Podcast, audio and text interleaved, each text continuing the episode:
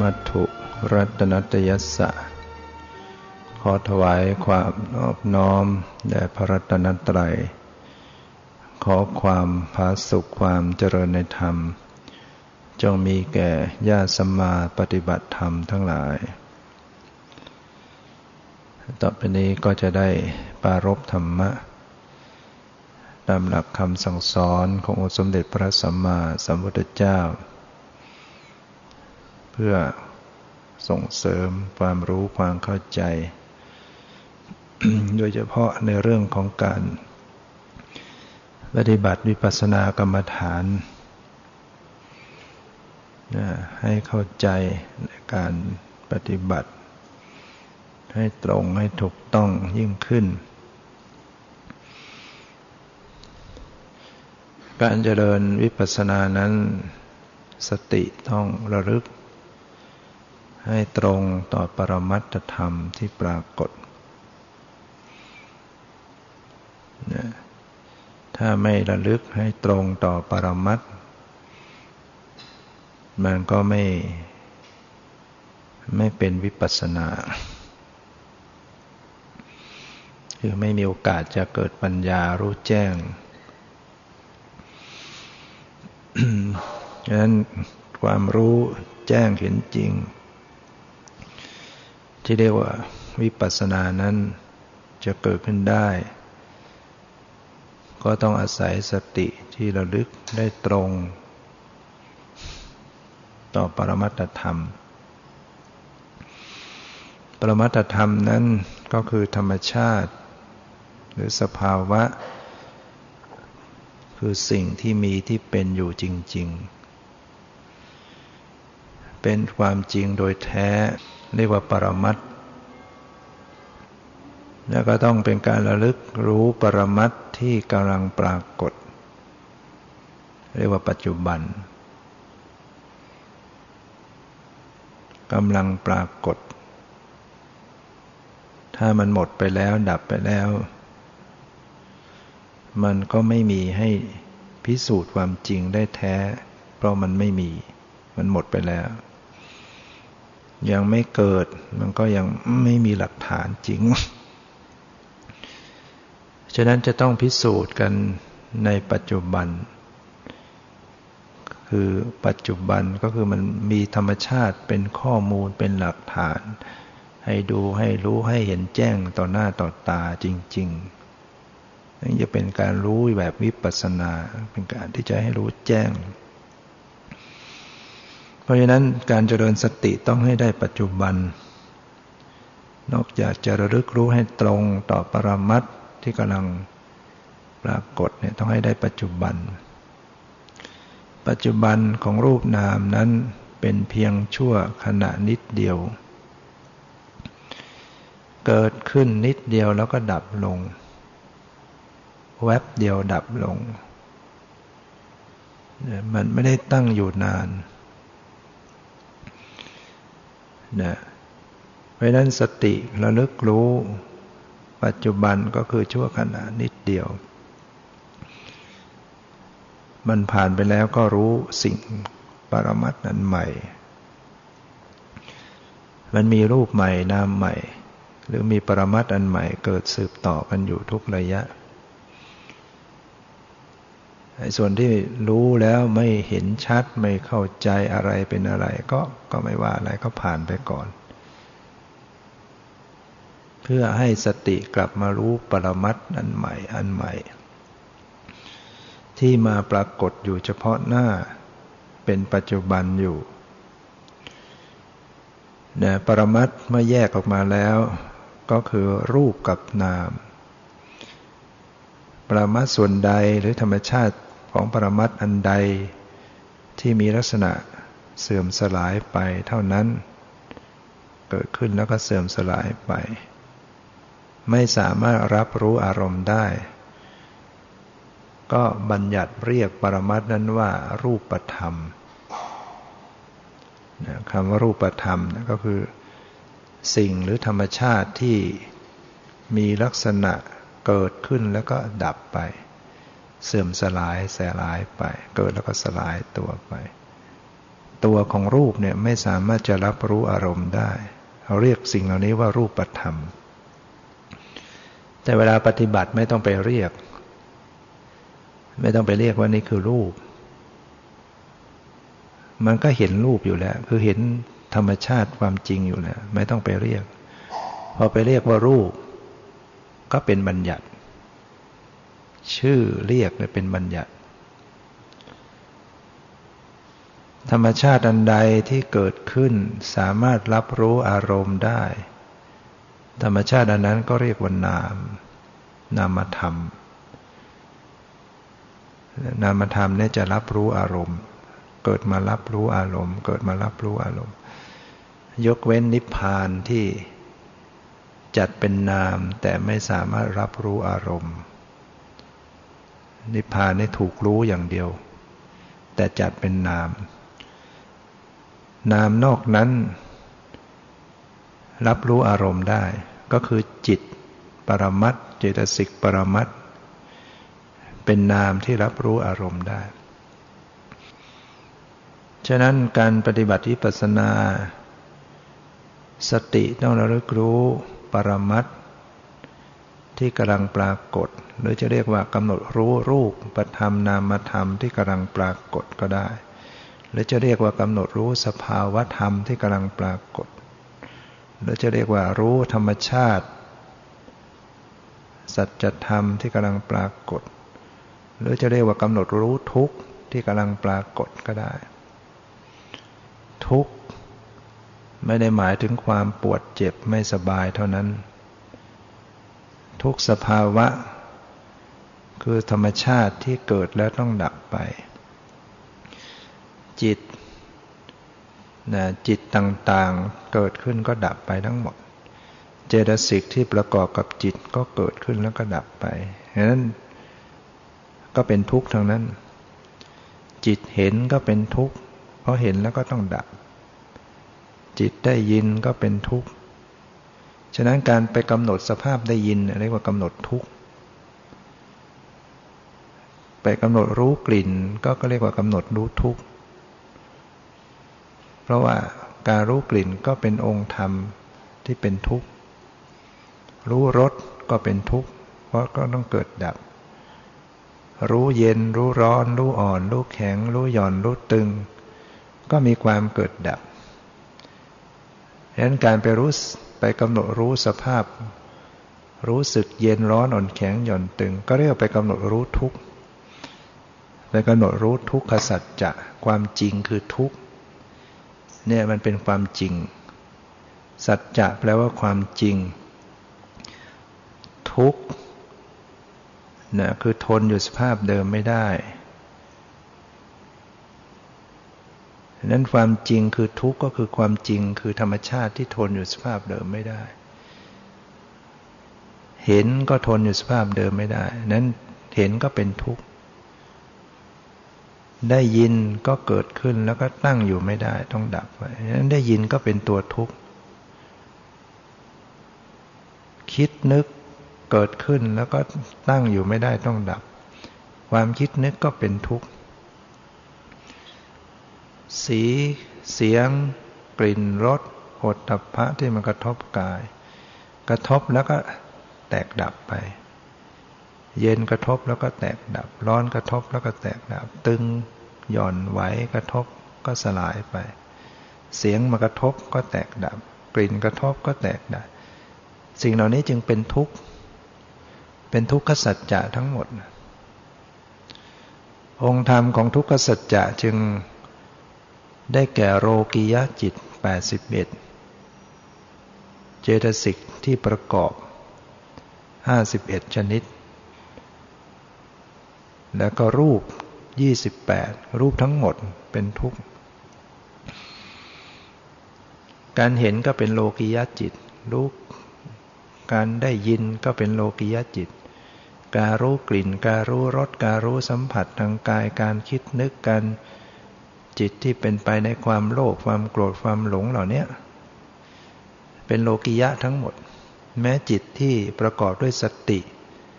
กำลังปฏิบัติมีสติระลึกรู้ต่าง ๆ จิตขณะนั้นเป็นกุศล กุศลจิตเหล่านี้ก็เป็นโลกียะก็เป็นทุกข์อีกเช่นเดียวกันฉะนั้นเวลาจิตเกิดขึ้นในสภาวะที่ดีงาม จิตมีสมาธิ จิตมีปิติมีความสงบ ก็เป็นทุกข์ สติเข้าไปรู้จิตประเภทนี้ก็เรียกว่ารู้ทุกข์เหมือนกัน เพราะมันก็ตั้งอยู่ไม่ได้เหมือนกัน จิตที่มีสมาธิ จิตที่มีสติ จิตที่มีปัญญาก็เกิดดับเหมือนกัน ถ้าไปเจริญสติพิจารณาก็จะเห็นว่ามันไม่ได้ตั้งอยู่ มันไม่ได้คงที่ จิตที่เป็นอกุศลก็เป็นทุกข์นะ เพราะมันก็ตั้งอยู่ไม่ได้ คงอยู่ไม่ได้ มันจะฟุ้ง มันจะหงุดหงิด มันจะโกรธ มันจะสงสัย มันก็ตั้งอยู่ไม่ได้ สิ่งเหล่านี้จึงจัดเป็นทุกขสัจจะทั้งหมด ฉะนั้นการเจริญวิปัสสนาจะเรียกว่าเข้าไปกำหนดรู้ทุกข์ก็ไม่ผิด เข้าไปกำหนดรู้ปรมัตก็ก็ก็ถูก ไปกำหนดรู้รูปนามก็ใช่ ไปกำหนดรู้สภาวะก็ก็เช่นเดียวกัน คือธรรมชาติโดยองค์ธรรมแล้วก็เป็นเรื่องเป็นสิ่งอย่างเดียวกันอามาเรียกว่าเป็นปรมัตมาเรียกว่าเป็นสภาวะ เป็นเรียกว่ารูป เป็นเรียกว่านาม เรียกว่า รูปประขัน เวทนาขัน สัญญาขัน สังขารขัน วิญญาณขัน ก็แล้วแต่จะเรียกไป จะไปจับแง่มุมไหน ก็เรียกไปตามแง่มุมนั้น เช่นถ้าไปจัดเรียกธรรมชาติที่มันเกิดเป็นกลุ่มเป็นกอง มีประเภทต่างกัน เป็นภายในก็มีภายนอกก็มี หยาบก็มีละเอียดก็มีใกล้รู้ได้ง่าย รู้ได้ยากก็มีเหล่านี้เป็นต้น เรียกว่าเป็นกลุ่มเป็นกองก็คือขันนะอย่างนี้คือขัน ส่วนใดที่เกิดขึ้นแล้วก็สลายไป ธรรมชาติเหล่านั้นก็เรียกว่ารูปประขันนะส่วนใดที่สวยอารมณ์ เป็นสุขเป็นทุกข์ เป็นเฉยเฉยดีใจเสียใจ เหล่านี้ก็เรียกว่าเวทนาขัน ส่วนใดที่เป็นความจำจำได้หมายรู้จำรูปจำเสียงจำกลิ่นจำรสจำสัมผัสจำเรื่องราว นี้ก็จัดเป็นสัญญาขัน ธรรมชาติอันใดที่ปรุงแต่งจิต เดี๋ยวให้รักให้ชังให้ชอบให้ไม่ชอบให้ โกรธเกลียดโลภหลงเหล่านี้เป็นต้น หรือแม้ปรุงแต่งในทางที่ดี ให้เกิดศรัทธาเกิดเมตตาเกิดกรุณาเหล่านี้เป็นต้น ก็เป็นสังขารเรียกว่าสังขารขัน ส่วนใดที่รับรู้อารมณ์ เช่นเห็นได้ยินรู้กลิ่นรู้รสรู้สัมผัส คิดนึกเหล่านี้ก็เป็นวิญญาณขัน ฉะนั้นจะเรียกว่าขันก็ได้ นะเรียกว่าอายตนะก็ใช่ สิ่งสิ่งเดียวกันเนะ่ยมาเรียกอายตนะนะการเห็นการได้ยินรู้กลิ่นรู้รสรู้สัมผัสคิดนึกนี่ก็เป็นมนายตนะ ตาหูจมูกลิ้น กายก็เป็นอายตนะ ตาหูจมูกลิ้นกายใจ เป็นอายตนะภายใน คือพูดในแง่ของความเชื่อมต่อ ธรรมชาติที่เป็นที่เชื่อมต่อเป็นที่บอกเกิด ก็เรียกว่าอายตนะ สีเสียงกลิ่นรสผลทพะแล้วก็ธรรมารมณ์ก็เป็นส่วนของอายตนะภายนอก มากระทบกัน สีกระทบตาการเห็นเกิดขึ้น นี่ก็เป็นที่บอกเกิด มีตา มันจึงเกิดการกระทบ สีมันจึงเกิดการเห็น พอเห็นแล้วก็ ไม่มีสติ ก็ไปชอบไปชังเกิดกิเลส เวลามีประสาทหูมีเสียงกระทบ มันก็ทำให้ได้ยินเกิดขึ้น ขาดสติก็ไปชอบไปชังรู้กลิ่นรู้รสรู้สัมผัสก็เหมือนกัน พอกระทบกันแล้วระหว่างอายตนะภายในภายนอกมันก็รู้สึก เกิดการผัสสะเกิดเวทนาไม่มีสติตัณหาอุปาทานมันก็เกิด ท่านจึงเรียกตาหูจมูกลิ้นกายใจหรือสีเสียงกลิ่นรสผลตภะธรรมลมเหล่านี้ว่าเป็นอายตนะ คือเป็นที่เชื่อมต่อเป็นที่บอกเกิดนะมันกระทบแล้วมันก็เกิดวิถีจิตขึ้นมา เกิดการรับรู้เกิด ความรู้สึกเป็นไปต่างๆ สิ่งเหล่านี้นะมันเป็นเป็นธรรมชาติ เป็นอารมณ์ของวิปัสสนา วิปัสสนาปฏิบัติก็เพื่อจะให้ไปรู้ความจริง ไปรู้ความเป็นจริงของชีวิต ว่าชีวิตจริง ๆ ก็คือธรรมชาติ เห็นก็เป็นธรรมชาติ ได้ยินก็เป็นธรรมชาติ รู้กลิ่น รู้รส รู้สัมผัส คิดนึก มันเป็นธรรมชาติไอ้คำว่าธรรมชาติ หรือสภาวะที่เป็นธรรมชาติ เห็นเป็นธรรมชาติก็คือว่าปฏิเสธความเป็นสัตว์เป็นบุคคล คือธรรมชาติเนี่ยไม่ใช่คน ไม่ใช่สัตว์ ไม่ใช่ตัวเรา ไม่ใช่ของเรา ไม่ใช่หญิง ไม่ใช่ชาย มันสักแต่เป็นธรรมชาติ คือเป็นสิ่งที่ปรากฏในลักษณะ อย่างนั้นอย่างนั้นแล้วก็ดับไป ไม่เที่ยงเป็นทุกข์เป็นนัตตาถ้าเห็นอย่างนี้ก็เรียกว่าเป็นผู้มีมีปัญญาเกิดขึ้น แต่นี้ถ้าไม่ได้ปฏิบัติแล้วมันไม่ได้เห็นอย่างนี้เนี่ย มันไปรู้สึกอย่างอย่างหนึ่ง เป็นวิปลาส เป็นความเห็นที่คลาดเคลื่อนจากความเป็นจริง เวลาเห็นมันก็ว่าเป็นเราเห็น เนี่ยอย่างเงี้ยคลาดเคลื่อนจากความเป็นจริง ทั้งๆที่ไม่ใช่เรา เห็นมันสักแต่ว่าธรรมชาติชนิดหนึ่งที่ปรากฏแล้วก็ดับไป แต่อุปาทานไปยึด เอาเห็นนั้นเป็นเรา ได้ยินปุ๊บขึ้นมา มันก็เข้าไปยึดว่าเป็นเรา เราได้ยิน เราชอบเราชังเรารู้กลิ่น เรารู้รสเราคิดนึก เป็นตัวเราเป็นของเราเป็นสัตว์เป็นบุคคล นี่เป็นความเห็นที่คลาดเคลื่อนจากความเป็นจริงก็เรียกมีวิปลาสอยู่ ในจิตใจของปุถุชน ที่ไม่ได้ปฏิบัติเนี่ยไม่ได้สดับไม่ได้ปฏิบัติ ก็จะมีอุปาทาน มีความเห็นผิด มีความยึดผิด มีวิปลาสมีนิจจวิปราช สิ่งไม่เที่ยงก็เห็นว่ามันเที่ยง ไม่เห็นมัน เปลี่ยนแปลงตรงไหน คงที่อยู่างเงี้ย ตาก็คงที่หูก็คงที่จมูกลิ้นกาย ไม่เห็นมันเปลี่ยนแปลง ถ้าไม่มีสติเข้าไปรู้แล้วมันก็ เห็นเป็นของเที่ยง เนี่ยวิปลาสทั้งๆทที่ความจริงเป็นนิจจะอนิจจะความจริงนะมันเป็นอนิจอนิจจัง นะคือไม่เที่ยง แต่ไปเห็นว่าเป็นนิจจะคือเห็นว่าเที่ยงเนี่ยเป็นความวิปราสอันหนึ่ง สิ่งที่เกิดดับเป็นทุกข์ มันก็เห็นว่าเป็นเป็นสิ่งที่คงอยู่เรียกว่าเป็นสุขคือไม่ไม่เปลี่ยนแปลงไม่เกิดดับสิ่งเป็นทุกข์ก็เห็นเป็นสุขเนี่ยเรียกว่าสุขขวิปราช เห็นว่าเป็นสุข เห็นมันตั้งอยู่อย่างนั้น คงอยู่อย่างนั้น ไม่เห็นทุกข์คือทนอยู่สภาพเดิมไม่ได้ เพราะไม่ได้เจริญสติไม่มีปัญญา ก็รวบไว้ยึดไว้ คลาดเคลื่อนจากความเป็นจริง สิ่งที่เป็นอนัตตามันก็เห็นคลาดเคลื่อนเป็นอัตตา เป็นตัวเป็นตน เป็นของเรา เป็นเราเป็นของเรา มีตัวเรามีของเรา เนี่ยก็เรียกว่าอัตตวิปราช ความเห็นที่คลาดเคลื่อนจากความเป็นจริง ทั้งๆทที่ความเป็นจริงนั้นเป็นอนัตตา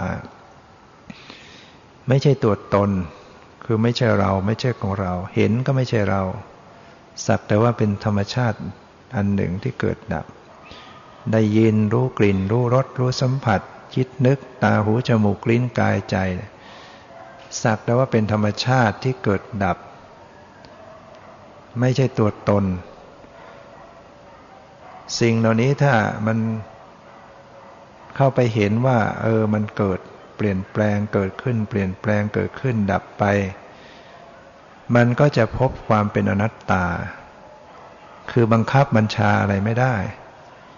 มันเกิดมาเนี่ย บังคับอย่าดับ มันก็บังคับไม่ได้ มันก็ต้องดับ เห็นเนี่ยบังคับให้มันเห็นตั้งอยู่ได้ไหม ได้ยินบังคับให้มันได้ยินตั้งอยู่อย่างนั้นได้ไหม ไม่ได้ เนี่ยคืออนัตตา ถ้าพบความเกิดดับ มันก็ทำละความเป็นตัวตนคือให้ความเป็นตัวตนน่ยมันมาจากเห็นว่ามันคงอยู่ตั้งอยู่ มันก็เลยยึดเป็นตัวเรา พอไปเห็นความเปลี่ยนแปลงเกิดดับ บังคับไม่ได้ ความที่บังคับไม่ได้ มันก็เลยรู้ไม่เอาเป็นตัวเราไม่ได้ ดูไปตรงไหนก็มีแต่ความเปลี่ยนแปลงเกิดดับ มีแต่หมดไปสิ้นไปอย่างเงี้ยจะเอาเป็นตัวเราได้อย่างไร เป็นของเราได้อย่างไร เป็นของเที่ยงได้อย่างไรดังนั้นปัญญาก็ที่ว่าเกิดขึ้นที่เป็นวิปัสสนาเนี่ยไม่ใช่ไปรู้เห็นอย่างอื่น แต่มารู้เห็น ความเปลี่ยนแปลง เห็นธรรมชาติเปลี่ยนแปลงเห็นธรรมชาติเป็นทุกข์ตั้งอยู่สภาพเดิมไม่ได้ เห็นธรรมชาติเป็นอนัตตาบังคับบัญชาไม่ได้ว่าธรรมชาติอันนี้ไม่ใช่ตัวเราไม่ใช่ของเรา เราก็ไม่มีของของเราก็ไม่มีเราก็ไม่ใช่ของของเราก็ไม่ใช่ มันสักแต่ว่าเป็นสิ่งเป็นธรรมชาติ ว่าสิ่งเหล่านี้เกิดขึ้นก็เกิดขึ้นโดยธรรมดา เป็นธรรมดาของมันที่มันเกิด ดับก็ดับไปเป็นโดยธรรมดาของมัน มันไม่ได้ขึ้นอยู่กับอำนาจของใครอย่างไร มันเกิดขึ้นโดยธรรมดา ดับไปโดยธรรมดาคำว่าธรรมดาก็คือ มันต้องเป็นอย่างนั้น ความเปลี่ยนแปลงเกิดดับบังคับไม่ได้นะมันเป็นต้องเป็นเช่นนั้นเองแหละ คือมันสมควรมันมันถูกต้องที่ต้องเป็นอย่างนั้นทำไมมันต้องเปลี่ยนแปลงก็เพราะ มันเป็นสิ่งที่ถูกปรุงแต่งขึ้นมาให้สิ่งที่ปรุงแต่งให้เกิด มันก็เป็นสิ่งที่ไม่เที่ยง สิ่งที่ถูกปรุงแต่งมันก็ไม่เที่ยงไปตามมัน เรียกว่าเหตุให้เกิดก็ไม่เที่ยง ไอ้ผลที่เกิดมามันจะเที่ยงได้ยังไง ตัวทำให้เกิดก็ก็ดับไอ้ตัวถูกทำให้เกิดมันก็ต้องดับยันสังขารธรรมธรรมที่ถูกปรุงแต่งคำว่าสังขารธรรมเนี่ยรูปนามเนี่ยมันเป็นสังขารธรรม คือมันถูกปรุงแต่งขึ้นมา เกิดจากกรรม เกิดจากจิต เกิดจากกุตุ เกิดจากอาหารเนี่ยแล้วเกิดจากปัจจัยทั้งสี่ ปัจจัยทั้งสี่ในที่นี้ไม่ใช่ ปัจจัยเครื่องที่อยู่อาศัยนะอันนั้นก็เป็นอีกอย่างหนึ่ง ปัจจัยเครื่องอาศัยของพระพิสุก็มีสี่อย่าง เรียกว่าปัจจัยสี่ที่อยู่อาศัย เครื่องนงคม ยารักษาโรค อาหารเป็นที่เครื่องอยู่อาศัย แต่คำว่าปัจจัยในที่นี้ หมายถึงสิ่งที่ทำให้เกิดนะตัวปัจจัยก็คือมีตัวกรรม ก็ทำให้เกิดทำให้สังขารธรรมนี้เกิดขึ้น ตัวจิต ก็เป็นตัวปัจจัยอันหนึ่งที่ทำให้สังขารธรรมเหล่านี้เกิด อุตุคือความอุณหภูมิความเย็นความร้อน ก็เป็นตัวที่ทำให้ สังขารธรรมเกิด อาหารก็เป็นตัวปัจจัยอันหนึ่งที่ทำให้สังขารธรรมนี้เกิดให้ตัวปัจจัยทั้งสี่คือกรรมจิตอุตุอาหารก็เป็นสิ่งที่ไม่เที่ยงเหมือนกัน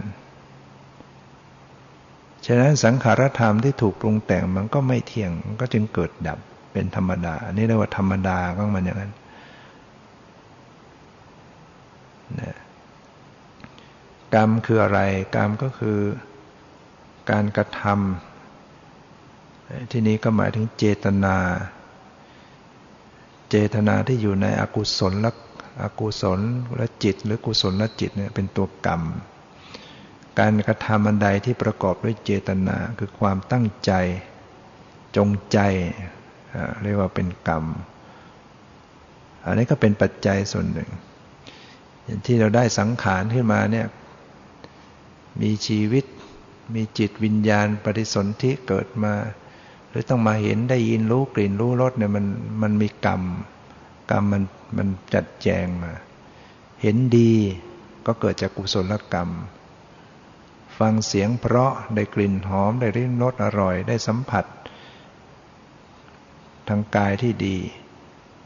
ได้รับเรื่องราวที่ดี นี่ก็ กรรมเป็นตัวจัดแจง ส่งผลมา ไม่ใช่เกิดขึ้นมาลอยๆหรอก เวลาอากุศลกรรมส่งผล ได้ปฏิสนธิในอบายภูมิ นรกเปรตสุรกายสัตว์เดรัจฉานในประวัติการเกิดมาแล้ว แม้จะเกิดมาเป็นมนุษย์ มาด้วยกุศลกรรม แต่เวลาอากุศลกรรมตามมาทัน มันก็ส่งผลทางตาให้เห็นภาพไม่ดี ส่งผลทางหูให้ฟังเสียงหนกหู เสียงสุนัขกกัดกัน เสียงคนคุยกัน เสียงด่า เสียงว่า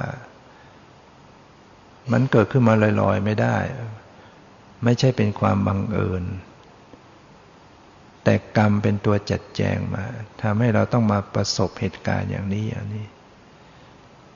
ถ้าไม่มีกรรมแล้วมันก็ไม่สิ่งเหล่านี้ก็เกิดขึ้นไม่ได้ฉะนั้นทำทั้งหลายเนี่ยมันไหลมาแต่เหตุ ถ้าไม่มีเหตุแล้วมันมันมีขึ้นมาไม่ได้ ธรรมชาติเนี่ยมันเป็นเรื่องเหตุเป็นเรื่องผลที่จะต้องสอดคล้องกัน ฉะนั้นได้ยินเสียงนกโขเสียงด่าเสียงว่า ได้กลิ่นเหม็นครั้งหนึ่ง ได้ริมรสไม่อร่อย ได้สัมผัสทางกายที่ไม่ดีร้อนเกินไปหนาวเกินไปปวดเจ็บทำให้ทุกข์ทางกาย ก็เกิดจากกรรม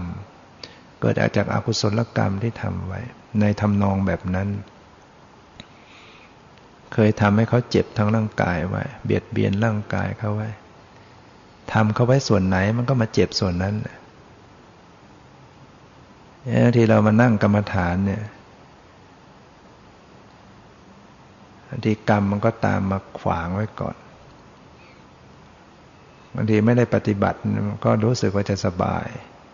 ไม่มีปัญหาไม่มีอะไร แต่พอจะทำกรรมฐานเอาละโลกนั้นโลกนี้บ้างปัญหานั้นปัญหานี้จะไม่ให้ ไม่ให้พ้นทุกท่าเดียว ถ้ากรรมมันพูดได้มันก็คงบอกว่าจะหนีไปไหนต้องมาชดใช้กันก่อนนะ กลัวจะหลุดพ้นไปเสียก่อน เดี๋ยวไม่รู้จะไปสนองได้อย่างไร ถ้าปรินิพานพ้นทุกข์ไปแล้วนะกรรมมันเป็นโอโหสิกรรมได้นะผู้ที่สำเร็จเป็นอริยบุคคล เป็นพระหันยิ่งเป็นพระหันเนี่ยกรรมมันโอโหสิกรรมหมดงั้นกรรมบางอย่างเนี่ยมันเป็นโหสิกรรมได้มันมันหมดสิทธิ์ส่งผลได้ ไม่ใช่ว่ามันจะต้องส่งผลเสมอไป ถ้าปฏิบัติวิปัสสนาเนี่ย จะเรียกว่าตัดกรรมก็ได้นะที่จริงเราพูดว่าในพุทธศาสนาไม่มีเรื่องตัดกรรม แต่ที่จริงมันตัดได้นะ แต่ไม่ใช่ตัดได้โดยวิธีการไปทำพิธีปลุกเสกลดน้ำมนต์หรือว่าอะไรอย่างอื่น แต่มันตัดด้วยการปฏิบัติปฏิบัติ กรรมฐาน ปฏิบัติวิปัสสนา กุศลตัดอกุศลก็ได้ อกุศลตัดอกุศลก็ได้นะดังนั้นถ้าเราศึกษาในเรื่องกรรมก็จะพบว่ามันมีอุปคาตกรรม อุปคาตกรรมแปลว่ากรรมที่ตะรอนกรรมที่ตรงกันข้ามกันกับตน มันตัดได้จริง ๆ อย่างเช่นว่า เราเกิดมาเป็นมนุษย์เนี่ย มาจากกุศลกรรม เพราะกุศลกรรมส่งมาเป็นมนุษย์ วันดีคืนดีอกุศลกรรมที่เคยทำร้ายร่างกายเขาไว้ฆ่าสัตว์ตัดชีวิตหรือว่าทำให้เขาบาดเจ็บตามมาทัน ขาเราก็ต้อง อุบัติเหตุ อาจจะต้องขาขาดแขนขาด หรือว่าพิการคือส่วนไหนพิการก็พิการไปเลย อย่างนี้เรียกอุปคาตกรรม ที่มันตัดแล้วส่วนนั้นจะเสียไปเลย ตัดอวัยวะส่วนไหนก็คือเสียไปเลย กลับคืนไม่ได้แล้วตัดที่ตาก็ตาบอด ตัดที่ขาก็ขาพิการไป ส่วนไหนนี่จะเสียไปเลยนี่คืออุปคาตกรรม ฝ่ายกุศล ถ้ามันตัดชีวิตก็คือตายเลยนะเขาเรียกอุปคาตกรรม ฝ่ายกุศลก็ไปตัดได้ฮะกุศลนะโดยเฉพาะเราจเจริญวิปัสสนาไปเนี่ย ถึงขั้นโสดาปฏิมักเนี่ย ตัดอกุศลกรรม ชนิดที่นำไปเกิดในอบายเนี่ยขาดหมดเลยนะ ระดับโสดาปฏิมักเกิดขึ้นมาเนี่ย บาปที่เคยทำไว้ชนิดที่นำไปเกิด เป็นสัตว์นรก เป็นเปรตสุรกายสัตว์เดรัจานขาด การมันนั้นหมดสิทธิ์ส่งผล คือโสดาบันเนี่ยไม่ไม่มีการไปเกิดในนรก เปรตสุรกายสัตว์เดรัจานนะ นี่ขนาดระดับที่หนึ่งนะถ้าเจริญวิปัสสนา โสดาปฏิมักเนี่ยจะเป็นกุศลอุปคาตกรรม ตัดอกุศลที่จะนำไปเกิดในใบภูมินะขาดลง ถ้ายิ่งเป็นระดับพระหันก็ยิ่งตัดไปใหญ่นะพอยิ่งปรินิพานก็ยิ่งหมดเลย เอาอาโหสิกรรมไปหมด คำว่าโหสิกรรมก็คือกรรมที่หมดโอกาสให้ผลนะกุศลตัดกุศลเป็นยังไง อย่างคนที่ทำบุญทำกุศลธรรมดา อย่างใส่บาตรให้ทานธรรมดา ธรรมดาถ้าตายแล้วกุศลอันนี้ส่งผล ก็ต้องไปเกิดในสุคติภูมิ เสวย ทรัพย์สมบัติ เกิดบุคคลนั้นมาเจริญสมถะได้ฌานฌานมันเป็นกุศลที่สูงกว่ามันมันก็มาตัดก่อน ไปเกิดเป็นพรหมเนี่ยไปเกิดเป็นพรหมกุศลนั้นก็เลยเป็นอโหสิกรรม หมดโอกาสส่งผล ในชาติที่สอง แต่แต่ถ้าเกิดชาติต่อๆไป ก็อาจจะตามไปทันส่งผลได้ ฉะนั้นโหสิกรรมนี้มันมีทั้งปัจจุบันชาตินี้ก็เรียกว่าทิฏฐธรรมะวิเนกรรม กรรมที่ส่งผลในชาตินี้เรียกว่าทิฏฐธรรมะวิเนกรรม ไม่ว่าเราจะทำบุญหรือทำบาปแต่ละครั้งเนี่ย กรรมมันจะให้อยู่สามช่วงด้วยกัน คือจะให้ผลในช่วง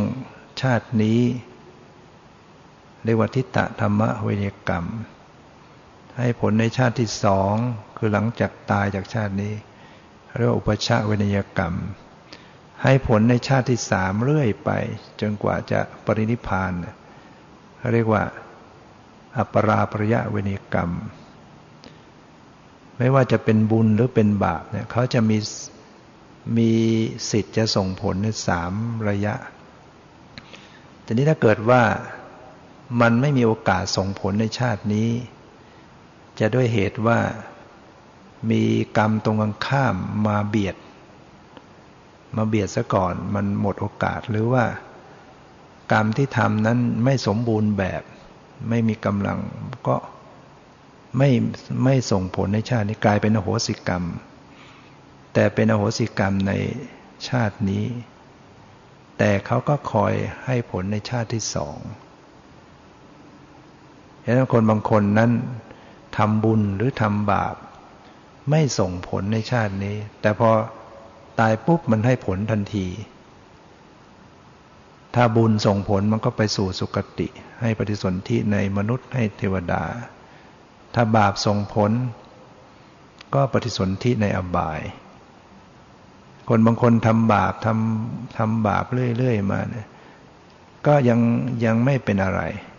ชีวิตอะไรก็ยังอยู่ ไม่เดือดร้อนอะไร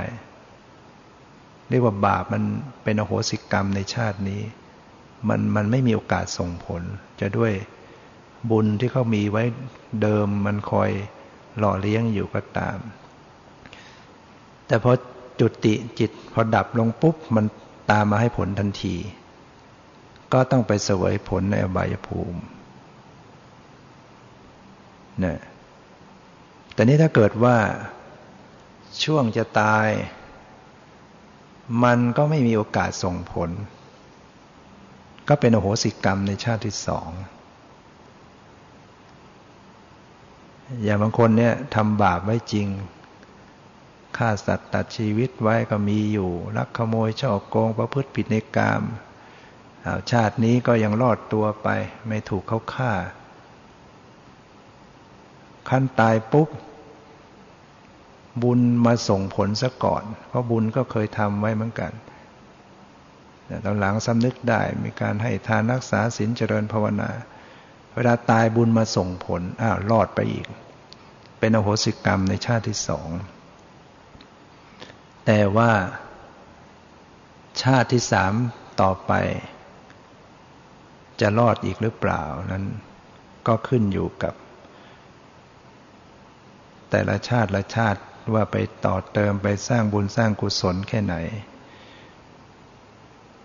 เหตุนั้นบุญและบาปเขาก็มีสิทธิ์จะส่งผลในชาติที่สามเรื่อยๆไป ไม่ว่าจะขี่ร้อยขี่แสนล้านชาติ เขาก็มีสิทธิ์ตามมาทันได้ จนกว่าบุคคลนั้นจะสำเร็จเป็นพระหัน ดับขันปรินิพานก็เป็นอันว่าอาโหสิกรรมไปหมด เพราะพระหันนั้นท่านไม่มีการไปอุบัติบังเกิดขึ้นอีก ไม่มีขันห้าจะไปเกิดต่อไป กรรมทั้งหลายก็ไม่รู้จะส่งผลอย่างไร ตลอดทั้งบุญที่ทำไว้ด้วยนะ บุญกุศลที่ทำไว้ก็ไม่ได้ไม่มีโอกาสให้ผล อย่างพระหันอดีตท่านอาจจะเคยให้ทานไว้มากมาย แทนที่จะไปเสวยทรัพย์สมบัติเกิด เป็นคนร่ำรวยอะไรเงี้ยก็ไม่ไป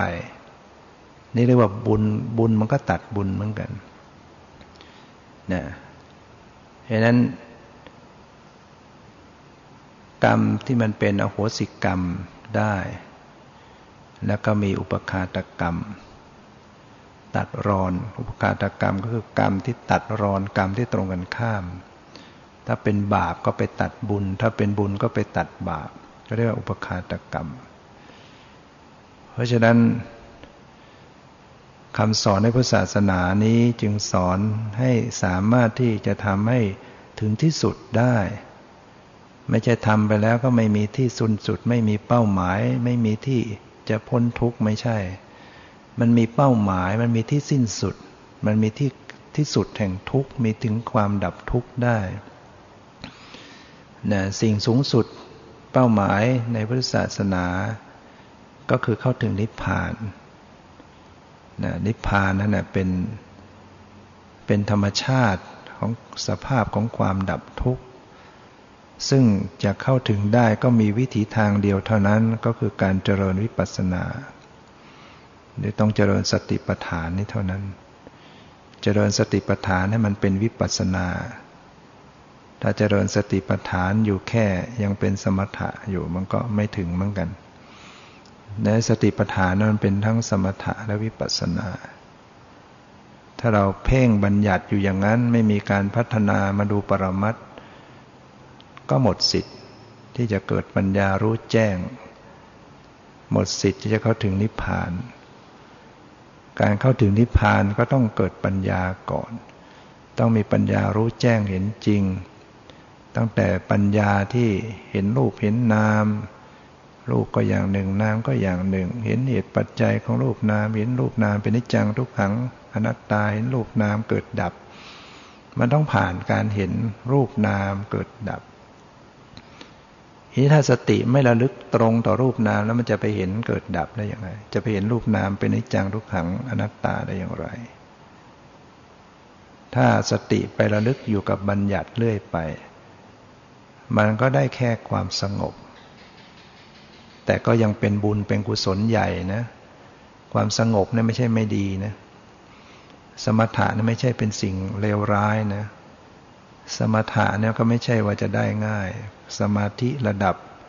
ยิ่งระดับได้ฌานไม่ใช่เรื่องง่าย เป็นกุศลใหญ่นะมหากตะกุศล จิตระดับฌานเนี่ยก็เรียกเป็นมหคตะจิตจิต จิตที่มีผลใหญ่ จิตที่เขาถึงความเป็นใหญ่ แต่ว่าถึงจะใหญ่มันก็ยังรองกว่า กุศลที่เป็นระดับปัญญา เนี่ยกุศลระดับปัญญาที่เป็นวิปัสสนานั้นเป็นเรื่องสูงกว่า เพราะมันเป็นเรื่องของการที่จะละกิเลสโดยเด็ดขาดได้ แต่กุศลใหญ่ในระดับฌานระดับสมาธิ มันแค่ข่มกิเลสไว้ อุปมาเหมือนยาก็เป็นเพียงยาระงงับเนี่ยยาระงงับประสาทเนี่ยกินแล้วก็หายปวด หายเจ็บ หายทุกขเวทนา แต่มันไม่ใช่ยารักษาเนี่ยคนส่วนมากก็ใจร้อน ไม่สบายปุ๊บก็อยากจะกินให้มันหายทันใจ ก็ต้องกินยาระงงับ ถ้าเราคิดว่าแค่นั้นพอแล้ว พอหมดฤทธิ์ยามันก็ปวดเจ็บอีกเราต้องกินยารักษาด้วย หรือบางคนเขาทนได้เขาไม่ต้องกินยาระงงับปวดให้มันเกิดผลแทรกซ้อนกินยารักษาอย่างเดียว แต่มันก็ต้องใช้เวลาระยะเวลา จนกว่า การรักษายาเข้าไปเยียวยาได้สมบูรณ์แบบ จึงจะหายโรค การปฏิบัติก็เหมือนกัน ถ้าเราจเจริญวิปัสสนาล้วนๆไม่ได้มีสมาธิมาก มันก็อาจจะต้องมีกิเลสเข้ามาแทรกซ้อน เดี๋ยวฟุ้งบ้าง เดี๋ยวราคะบ้าง เดี๋ยวสงสัย เดี๋ยวง่วง เดี๋ยวโกรธบ้างนะเพราะสมาธิมันน้อย มันก็มีกิเลสมาแทรกซ้อน แต่ผู้ปฏิบัติก็ฉลาด เมื่อเกิดกิเลสเหล่านี้ก็เอากิเลสนะเป็นกรรมฐาน เอาเป็นที่เรียนรู้เอาเป็นที่ศึกษาเป็นที่พิจารณาเพื่อให้รู้จักความเป็นจริงว่ากิเลสต่างๆ มันก็เป็นธรรมชาติเป็นนามธรรมที่เกิดดับไม่เที่ยงเป็นทุกข์เป็นอนัตตาเหมือนกันเนี่ยเรียกว่าวิปัสสนานี่ ก็เป็นผู้ฉลาด ไม่ได้เป็นผู้ที่เลือกอารมณ์ วิปัสสนาเนี่ยมันรู้อารมณ์ อันใดก็ได้ จะเป็นอารมณ์ดีไม่ดีก็ตาม แต่ขอเพียงว่าอารมณ์นั้นเป็นปรมัตเป็นความจริงเป็นสัจธรรม ฉะนั้นนั่งอยู่ในเสียงที่ดังเสียงที่หนกขูมันก็จะเดินวิปัสสนาได้ เพราะไอ้เสียงที่หนกขูมันก็คือเสียงคือธรรมชาติที่ดังสูงสูงต่ำต่ำดูได้ยินเสียงดูจิตตัวเองว่ากระเพื่อมไหมไหวไปไหมพอใจหรือไม่พอใจหรือวางเฉย ล้วนแล้วแต่เป็นธรรมชาติเป็นปรมัตที่ป้อนให้เกิดสติปัญญาได้ทั้งหมด แต่ถ้าคนมุ่งสมถะมุ่งความสงบก็จะรู้สึกเป็นอุปสรรคและเสียงดังเป็นอุปสรรคหนกหูจิตไม่สงบนะเพราะสมถะต้องการเพียงสงบ นิ่งสงบ มีอะไรมากระตุกให้จิตวันไหวไปก็จะรู้สึกว่า กลายเป็นอุปสรรค แต่วิปัสสนานี่มัน เวลาจิตมันหวั่นไหว มันก็ดูความหวั่นไหว จิตกระเพื่อมมาก็ดูความกระเพื่อม ดีซะอีก เออ มันได้เห็นจิตใจที่เป็นธรรมชาติกระเพื่อมไหวตัวรู้เท่าทัน ได้ฝึกจิตกับเสียงที่มันดัง ฝึกจิตกับมีสิ่งอะไรมารบกวน เวลามาแมลงมา ตอมบ้างอะไรบ้าง จิตเรารู้สึกหงุดหงิดจิตวันไหวรู้เท่าทันอีก ก็ได้ฝึกฝนว่าเออทุกเกิดขึ้นอย่างนี้วางจิตวางเฉยได้ไหมจิตมันไม่เฉยก็รู้ทันบางขณะจิตวางได้ก็รู้ทันนะแนววิปัสสนานั้นมันมันมีความฉลาดที่จะรู้จักเอา สิ่งต่างๆที่มาปรากฏมาถึงตัวนั้นมาเป็นกรรมฐานได้หมดคำว่ากรรมฐานก็แปลว่าที่ตั้งของสติ เอามาเป็นที่ตั้งของสติ เป็นที่ทำงานของสติ เป็นที่กำหนดรู้ของสตินะแต่ว่าระลึกเข้าสู่ปรมัตสู่ความจริง แล้วมีความจริงอยู่ทุกระยะนั่นแหละ ถ้ารู้จักเข้าใจ มีปรมัตอยู่ทุกระยะ ไม่มีว่างเว้น ไม่ใช่ว่า เอ๊ขณะนี้ไม่มีอะไรจะดูเช่นบางคนนั่งไปสงบ ว่างเปล่าไปหมด ไม่มีอะไร ก็อยู่อย่างนั้น ก็บอกว่าไม่เห็นมีอะไร มีแต่ว่างๆ ถามว่ามีตัวรู้ว่างไหม มีผู้รู้ว่างหรือไหม ถ้าไม่มีตัวนี้แล้วจะเอามาบอกได้ยังไง ว่ามันมีนั่งไปแล้วมันว่าง ที่เราบอกได้ว่า เออ ฉันนั่งไปแล้วมันว่าง ก็แสดงมันต้องมีตัวรู้ว่างอยู่ จึงเอามาบอกได้ว่านั่งไปแล้วมันว่างไอ้ตัวรู้ว่างนั่นเนี่ยก็คือปรมัตคือธรรมชาติคือความจริงคือจิต ที่กำลังปรากฏอยู่นะวิปัสสนาเนี่ยมันมีหลักอยู่ว่า ระลึกรู้ปรมัตที่กำลังปรากฏ สติระลึกรู้ รูปนามหรือปรมัตที่กำลังปรากฏ ในขณะที่จิตไปอยู่กับความว่าง อะไรเป็นปรมัตที่กำลังปรากฏ ความว่างไม่ใช่ปรมัต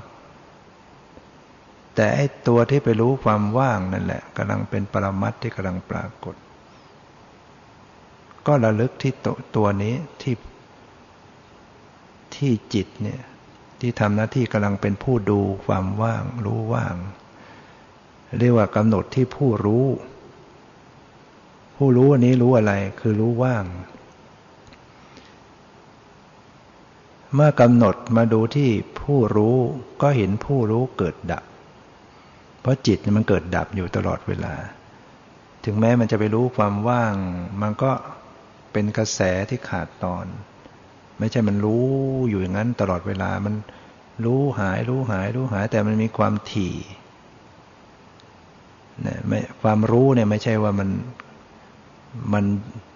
ยืดอยู่อย่างนั้นมันมันขาดตอนนะรู้หายรู้หายรู้หายแต่มันเร็วดังนั้นถ้าผู้ปฏิบัติมีสติน้อมเข้ามาดูที่จิตคือผู้รู้ได้ตรง ก็พบว่าสภาพรู้หายทันที แล้วก็เกิดแล้วก็หาย เกิดไวดับไวแวบหมด พอรู้ก็หมดเนี่ยมันทำให้เห็นความเกิดดับของจิต เมื่อสติระลึกรู้ปรมัตตรง มันก็เห็นความเกิดดับ นี่ถ้าหากไม่รู้ตรงนี้ได้ มันก็ไม่เห็นความเกิดดับ ไปดูแต่ว่าง ความว่างมันเป็นบัญญัติ มันเป็นของปลอม มันเป็นสมมุติ มันไม่ มันไม่มีความเกิดความดับอะไร ดูไปมันก็อยู่อย่างนั้น แต่ไอ้ตัวดูเนี่ยเกิดดับ เกิดดับ เกิดดับอยู่ เป็นความจริงอยู่ แต่หามันไม่เจอเนี่ยก็เพราะ ไปหาแต่ ข้างนอก ไปส่งจิตขยายออกไป ไม่ทวนกลับเข้ามา ไม่รู้เข้ามา ไม่รู้สึกตัวขึ้นมา จิตไม่รู้สึกจิต จิตไม่รู้สึกตัวของมัน มันก็รู้ไม่ได้ และต้องปรับมุมมอง จิตต้องปรับมุมมองเป็น ไม่ใช่มองแต่ว่างมอง ต้องหันมองเข้ามาที่ตัวมันบ้าง มันก็จะเห็นตัวมันเองเกิดดับเพราะนั้นในการประพฤติปฏิบัตินั้น เมื่อได้เจริญสติ ดูในส่วนของรูป ได้เก่งขึ้น ก็ต้องหัดดูนาม ไปด้วยกัน เช่นคนดูกายในส่วนของรูป ดูเย็นดูตึงดูไว้ ดูแข็งดูอ่อนดูความรู้สึกต่างๆ ได้ดีได้ทั่วตัว ก็หัดดูนามไปด้วยในขณะที่ดูความไว้ไหวที่กายหรือตึงๆ หรือแข็งๆอ่อนๆถามว่าอะไร ไปดู อะไรไปดูความไหวอยู่ อะไรไปดูความตึงอยู่ ก็คือจิตพร้อมด้วยสติ ซึ่งจัดเป็นนามกำลังไปดูไประลึกรู้อยู่ มันไม่ใช่มีแต่ความไหว มันมีตัวผู้ดูอยู่ด้วย ไม่งั้นจะไปรู้ความไหวได้ยังไงไอ้ตัวที่ไปรู้ความไหวนั่นแหละ มันคือจิตที่มีสติประกอบอยู่ เรารวมเรียกว่าผู้รู้ ฉะนั้นหัดดูไหวด้วย หัดดูผู้รู้ด้วย หัดดูความตึง หัดดูผู้รู้ กายไหวใจรู้กำหนดดูทั้งรู้ทั้งไหวกำหนดความไหวกำหนดใจที่รับรู้ เวลาเดินจงกรมเนี่ยหัดอย่างนั้นด้วยว่าเราฝึกมามาก ๆ แล้วเนี่ย ไม่ใช่ดูแต่ก้าวไปก้าวไปยกย่างเหยียบอยู่เท่านั้น ดูอย่างนั้นยังเป็นบัญญัติด้วยเลยซ้ำต้องหัดพัฒนาขึ้นมาดูความรู้สึก เดินมีความรู้สึกตึงหย่อนไหวไหวไหวยกตึงหย่อนไหวไอ้ความไหวเป็นปรมัตความแข็งเป็นปรมัตความตึงเป็นปรมัตความเย็นร้อนเป็นปรมัตความปวดความเจ็บ เป็นปรมัตแต่ก็ยังเป็นปรมัตอยู่ที่กาย รู้ได้อย่างนี้ก็ก็ยังเป็นวิปัสสนา แต่มัน ก็ต้องให้เก่งไปกว่านั้นอีก เมื่อเราพัฒนาขึ้นมา คือรู้จิตรู้ใจไปด้วย แม้เดินเนี่ยมันก็มีใจอยู่ด้วย มีตัวรู้มีผู้รู้อยู่ไอ้ตัวที่ไปรู้ความไหวนั่นแหละคือจิตใจที่ประกอบด้วยสติไอ้ตัวที่ไปรู้ตึงหย่อนนั่นแหละคือใจที่ประกอบด้วยสติ มันไม่ใช่ความไหว ผู้รู้ไหวไม่ใช่ความไหว ผู้รู้ความตึงไม่ใช่ความตึง ผู้รู้เย็นไม่ใช่ความเย็น ผู้รู้แข็งไม่ใช่ความแข็งนะคนละอันกันคนละธรรมชาติกัน การเจริญสติต้องรู้ทั้งสองอันสองอย่างเนี่ยรู้ตึงด้วย รู้ผู้รู้ด้วย รู้ไหว รู้ผู้รู้ด้วย รู้เย็นรู้ผู้รู้ด้วย เดินเนี่ย มันมีตึงหย่อนไหวเย็นร้อนใช่ไหม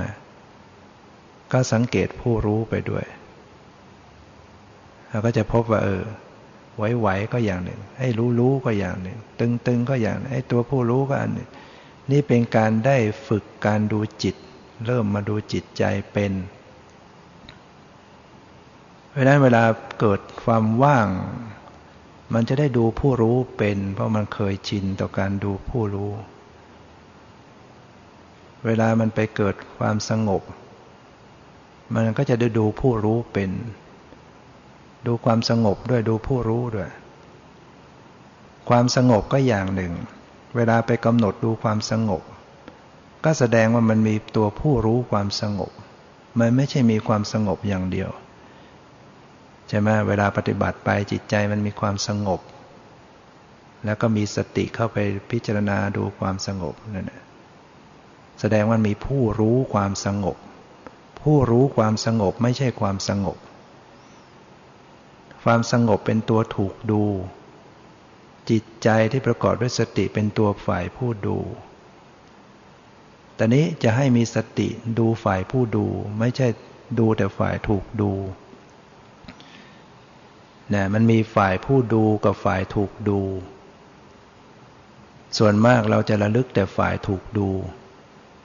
ฝ่ายผู้ดูนะไม่ค่อยได้ระลึกใช่ไหมจึงหาจิตไม่เจอ มันจะมีอยู่อย่างเงี้ย มีฝ่ายถูกดูกับฝ่ายผู้ดู เวลาปฏิบัติเนี่ยนะความไหวไหวถูกดู ตัวสติตัวจิตเป็นฝ่ายผู้ดู มันมีไหวกับมีผู้ดู สติต้องระลึกทั้งไหวทั้งผู้ดู เวลาคิดนึก ความคิดนึกเป็นนาม มีสติเข้าไประลึกรู้ความนึกคิด อย่างนี้ว่านามรู้นามให้สติพร้อมด้วยจิตที่เข้าไประลึกรู้ความคิดเนี่ยเป็นนาม ความคิดคิดนู่นคิดนี่ตัวนั้นก็เป็นนาม พอสติไปรู้ความคิดไปรู้ความคิดเรียกว่านามไปรู้นาม ขณะเดียวกัน มันก็มีสติอันใหม่รู้ ผู้รู้ เรียกว่านามอีกตัวหนึ่งไปรู้ นามที่เป็นฝ่ายผู้รู้ เป็นนามด้วยกันทั้งหมด ถ้าจะว่าเป็นตัวที่หนึ่งที่สองที่สามก็เช่น ความคิด ความคิดนึกเป็นนามตัวที่หนึ่งสติพร้อมด้วยจิตไประลึกรู้ความคิดเป็นนามตัวที่สอง